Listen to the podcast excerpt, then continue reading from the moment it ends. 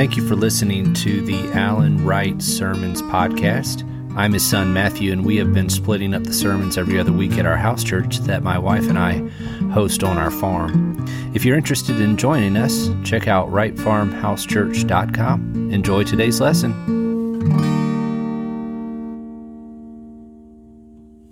First Thessalonians chapter 4, starting in verse 9, says, Now concerning brotherly love, you have no need for anyone to write to you, for you yourselves have been taught by God to love one another. For that indeed is what you are doing to all the brothers throughout Macedonia. But we urge you, brothers, to do this more and more, and to aspire to live quietly, and to mind your own affairs, and to work with your hands as we instructed you, so that you may walk properly before outsiders and be dependent on no one. So, New Testament letters always they always address a certain situation or a certain context, and there's a point. There's always this this point being made when an apostle writes a letter to a church or to an individual. Sometimes he is concerned with something that's being taught in the church, or uh, something might be blatantly immoral that he's addressing, and these are things that are being there are things that are being done in that church that need to be stopped or that they need to be changed. And sometimes apostles write these New Testament letters to deal with a problem in the spirit, in the spirit of the group to which they are writing to. And it's not something that's terrible that's going on, but it is it is more that things are not just exactly as they should be. Um, people are not thinking um, and are treating one another as they should. And that's what this passage is. it's a passage that doesn't have some terrible immorality or, or terrible false teaching at its heart. It's a passage that shows us what a Christian should be doing in terms of his lifestyle. What Paul describes here is what we'll call, today, we'll call this the quiet life, which is what Christians should aspire to. It's an aspiration that applies to us today uh, as it applied to, uh, to them in that time as well. So the first thing that we're going to, the first thing here is that Paul tells them to aspire to live quietly. He says that in verse 11. Back here, he says that the context here is that in First Thessalonians is probably the earliest canonical letter from Paul that we have. It's, it's the earliest canonical letter that we have from Paul, and it, it, Christianity is spreading into other parts of the world, like Macedonia here, where these people lived. And it was greeted with all kinds of speculation and questions by the larger Greek world. Um, who are these people? What are Christians? You know, what what does that mean? Um, and there were a lot of awful rumors that went out went around about Christians. Some said that Christians were cannibals who ate human flesh. Some said Christians would engage in these awful promiscuous rites. Um, so it became important, especially in a town like Thessalonica, where there had already been some persecution, for people to represent Christianity well. They needed to be the kind of Christians that other people around them would be able to learn about the faith from, so that they were they were not advancing those awful rumors about about being a Christian. and so there were some very basic questions people would ask about Christianity. Um, does Christianity make slaves rebel against their masters? When people become a Christian, does that mean the wife no longer has to submit to her husband? When somebody becomes a Christian, does that mean that they begin to revolt against Caesar? When somebody becomes a Christian, uh, what kind of life do they live? And this is the reason that Paul says here to aspire to live quietly. Let them know that just because you're a Christian doesn't mean you're going to cause all kinds of problems. You're not going to turn the world upside down in the way these people were thinking of, right? Christian lifestyle should show the world we are not troublemakers in the way the worldly are troublemakers, that we are a quiet people the, the wording here is, is interesting to me. He says aspire to live quietly, and aspire is is used in the same sense that we use the word today. Um, what's your goal in life? What's your ambition? One scholar paraphrased it and wrote it down as saying, "Make it your ambition to to have no ambition." Have you quoted that before? Um, I can't remember who it was, but make it your ambition to have no ambition. That's the quiet life to which Christians are called. That is your great ambition. Um, but I still have a little trouble getting my my mind around what exactly uh, that he means when he says to live quietly. In 1 Timothy chapter 2, starting in verse 1, he says, First of all, Paul says here, first of all, then, I urge that supplications, prayers, intercessions, and thanksgivings be made for all people, for kings and all who are in high positions, that we may lead a peaceful and quiet life, godly and dignified in every way. So here you have some synonyms a peaceful and quiet life. We're going to be at peace and we're going to make peace. We're not troublemakers, godly and dignified in every way. Our faith is sincere and we live in a way that is honorable. If people want to try to criticize who Christians are, they won't be able to, is what he's saying. Paul says that's the kind of life that we need to pray for our government to allow us to live that we can live that quiet and peaceful life, godly and dignified in every way. And when we use the phrase the quiet life, and when Paul says to aspire to live quietly, we're not talking about retirement. We're not talking about city life versus country life, you know. We're not talking about just not having much to do. The idea of living quietly means I'm not a threat to other people.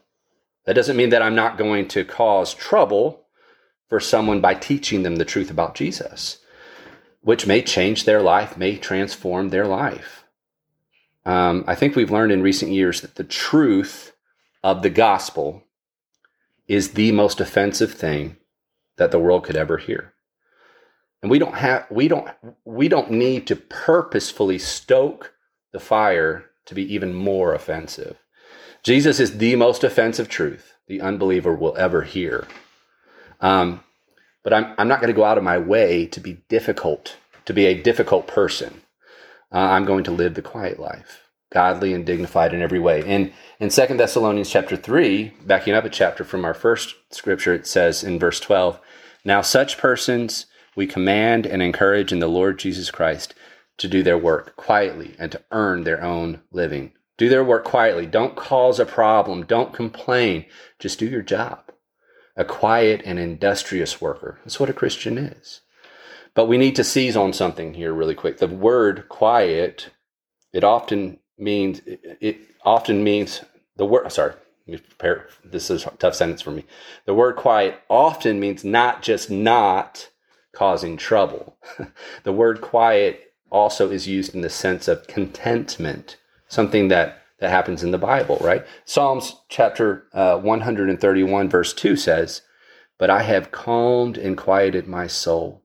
Like a weaned child with its mother, like a weaned child is my soul within me. Isn't that peaceful? Isn't that nice? The, the idea is that I don't have anything else that I need. I am quiet because there's no complaining to be done. In first, uh, in First Peter chapter three, speaking of the Christian wife, in verse four, he says, "But let your adorning be the hidden person of the heart, with the imperishable beauty of a gentle and quiet spirit, which in God's sight is very precious." the The idea is that she has, she is what she needs to be. She is content. Aspire to live quietly has that same idea. I'm content with what I have. I'm not always seeking something more. I may not have a lot, but I have what I need because I have Christ. And that's the idea of the quiet life for a Christian. So, so the question is is it wrong to have ambition? Mom and I were discussing this on the front porch. It, this to seek something else. Is it wrong for us to want to make a difference in the world? We live in a world and a culture that constantly pushes us from a very young age to follow your dreams, um, dream big, change the world, and make a difference. And these are the messages that our children receive. These are the message, messages that we grow up with in, in Western civilization. And it can be very easy for us to say that I can't be happy or that uh, that I don't have any worth if I don't change the world, if I don't make a difference, and I don't dream big, and I and I don't achieve all of my dreams.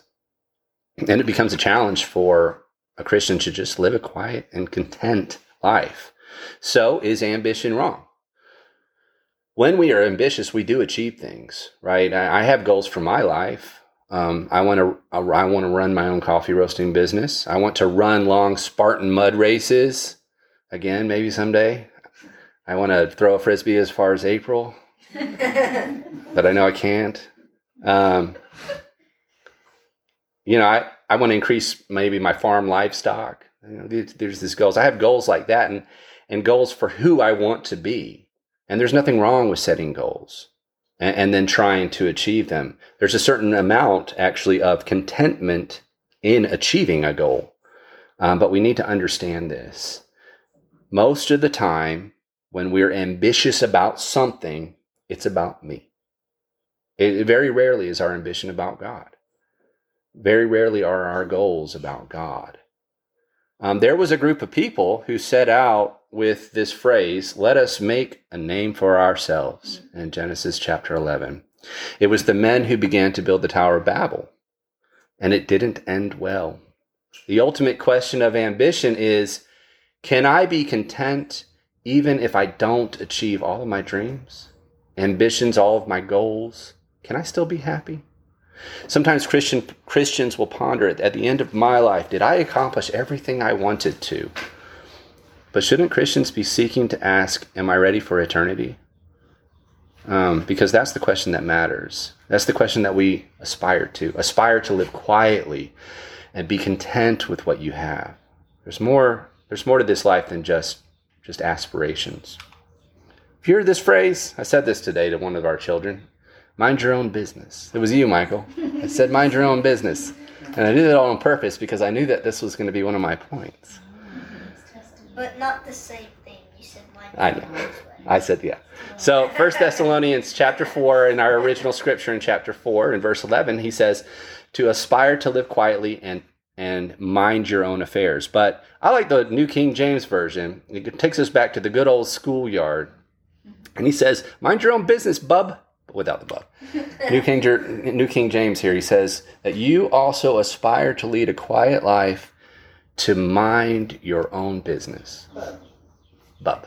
Yeah, that's actually in the Bible, right? Mind your own beeswax, Michael, as we used to say. Still do sometimes. So, this is about Christians understanding personal responsibility. You and I have things that we must take care take care of these things that, that nobody else can take care of for us. Uh, so much of the New Testament is focused on this idea that we help each other that we take care of each other. There's mutual love, there's benevolence. I want to help you, I want to bear your burdens. But this is a balance of all those passages. The balance is that is all true. But nobody is going to mind your business the way you should. Take care of your own affairs. This text particularly applies to what was on, to, to what the Bible calls busybodies. We talked about this last week, right? This is the people who are always busy in other people's business and not taking care of their own business.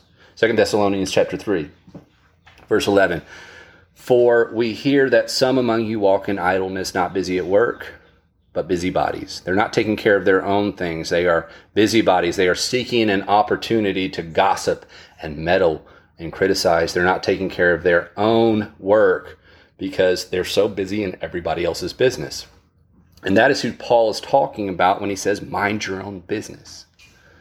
He says the same thing about widows in 1 Timothy. He talks about widows who are going to be put on a list to, to have continual excuse me continual benevolent support in verse in chapter 5 starting in verse 11 he says but refuse to enroll younger widows for when their passions draw them away from Christ they desire to marry and so incur condemnation for having abandoned their former faith besides that they learn to be idlers going about from house to house and not only idlers but also gossips and busybodies saying what they should not. So I would have younger widows marry, bear children, manage their households, and give the adversary no occasion for slander.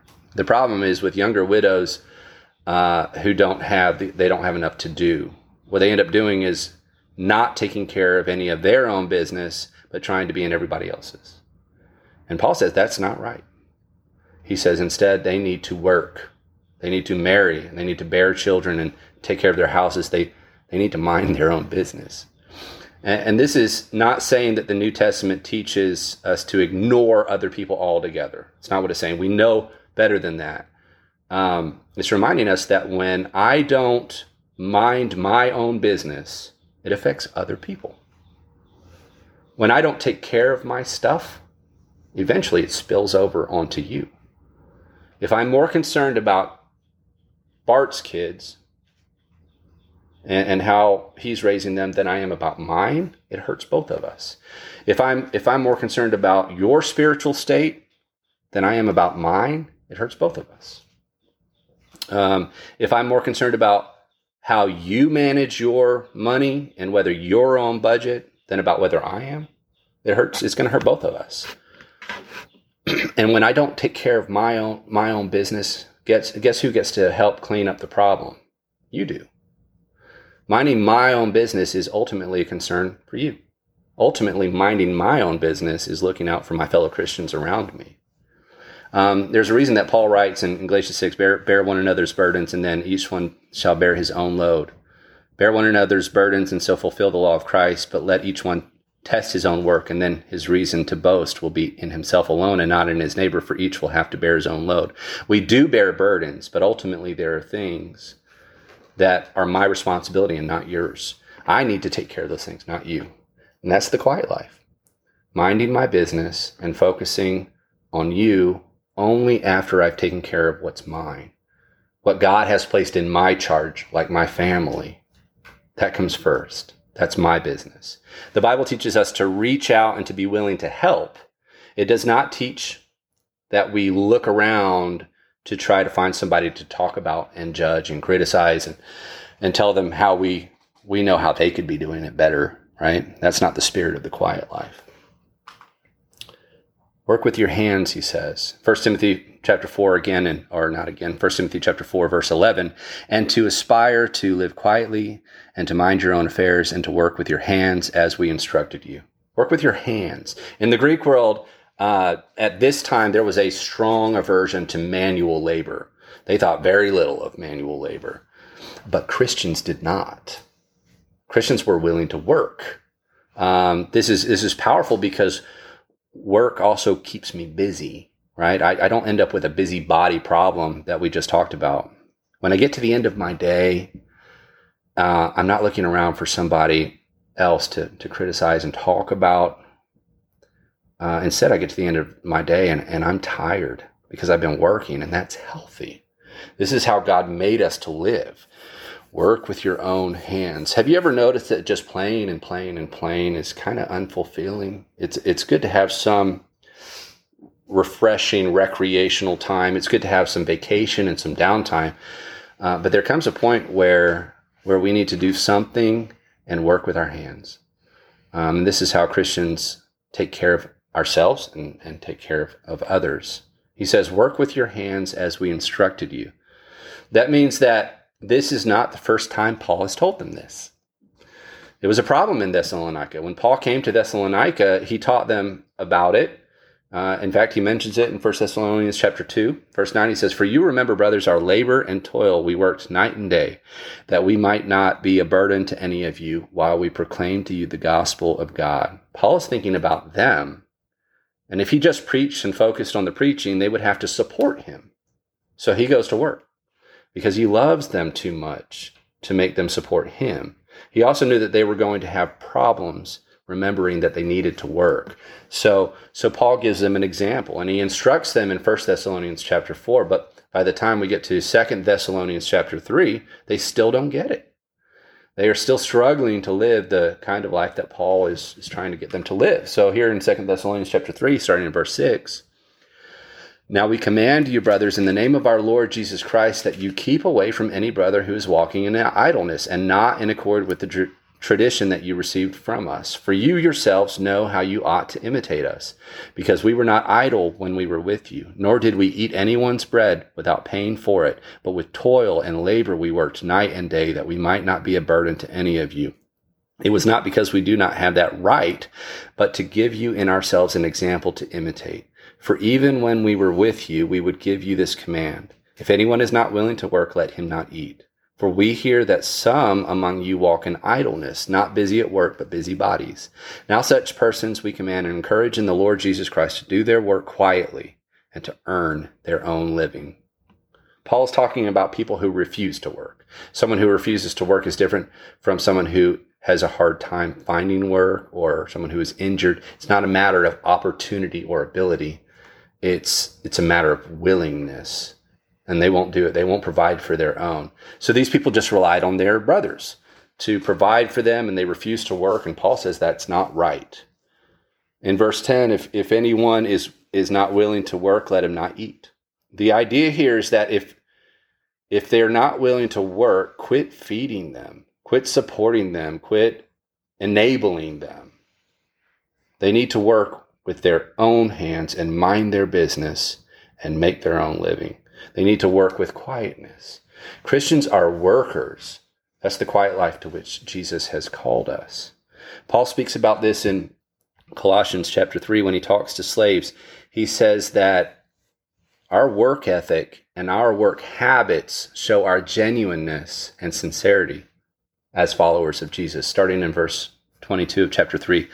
Bondservants, obey in everything those who are your earthly masters, not by way of eye service as people pleasers, but with sincerity of heart, fearing the Lord.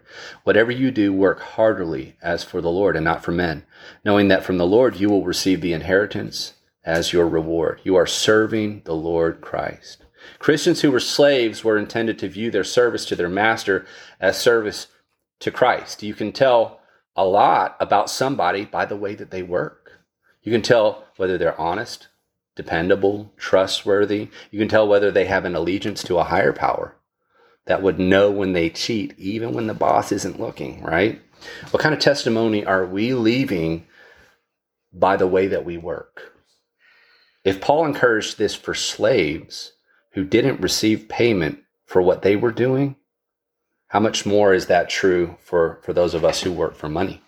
Work heartily as to the as to the Lord, knowing that your reward comes from Him. Jesus is concerned about the way others view us. And one of the ways that we show that that we belong to him is by working with our hands diligently. When I do that work for myself, I am not a burden to you. But I can I can also actually be a blessing to you. In Ephesians chapter 4, verse 28, let the thief no longer steal, but rather let him labor, doing honest work with his own hands, so that he may have something to share with anyone in need. We put away stealing and we work with our own hands so that we have something to give and to share. And that's the model of the Christian life. I can work to provide for those who can't provide for themselves.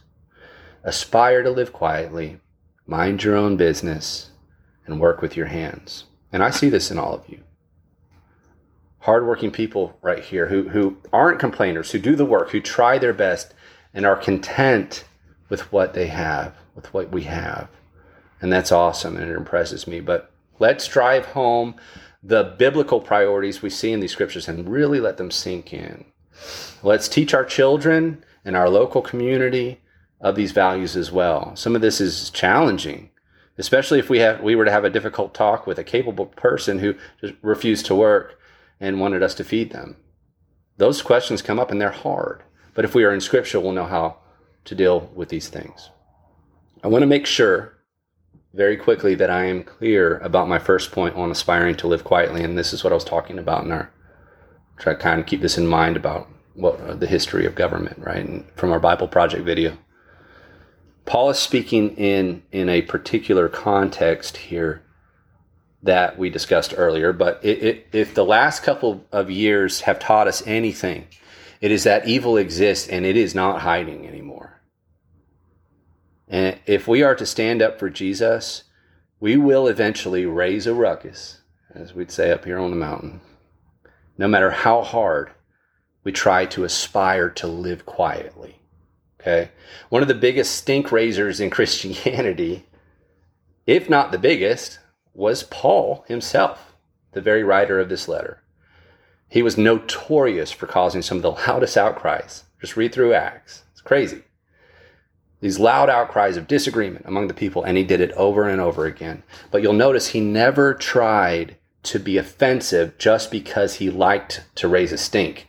He was offensive because he calmly spoke about the word, the word of God. We do not have to try and be offensive to the world. The gospel of Jesus Christ is offensive enough without us trying to add to it, right? It will cause roaring outcries that will shock you when your day comes to stand up to the demonic people around you. When Paul says to aspire to live a quiet life, he's not giving us an excuse to be cowards.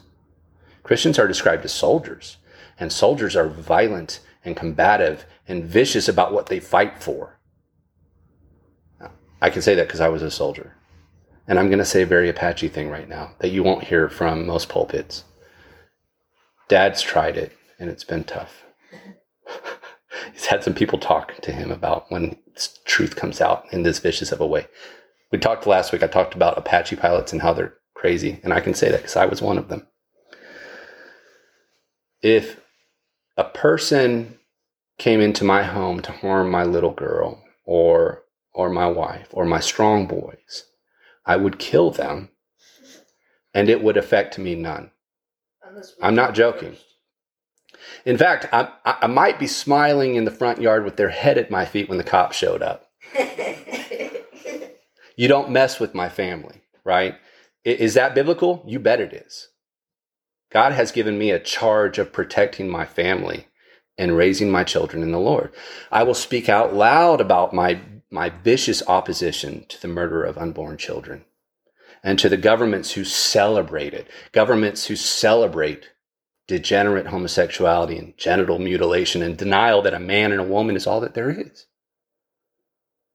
And will that cause a stink? You better believe it will. Is it godly and, and is it biblical? You better believe it is but I do not need to go out of my way to try and be offensive just for offensiveness sake. Does that make sense? The gospel is offensive enough. Jesus is the only way. He's the only truth and he's the only life. And that is considered hate speech today. So, if that's considered hate speech, we have got to keep saying it because it's the truth. Aspiring to live quietly is not a permission from Paul to be a coward, but it is something that we should certainly seek out and to pray for as we continue to mind our own business and work hard with our own hands.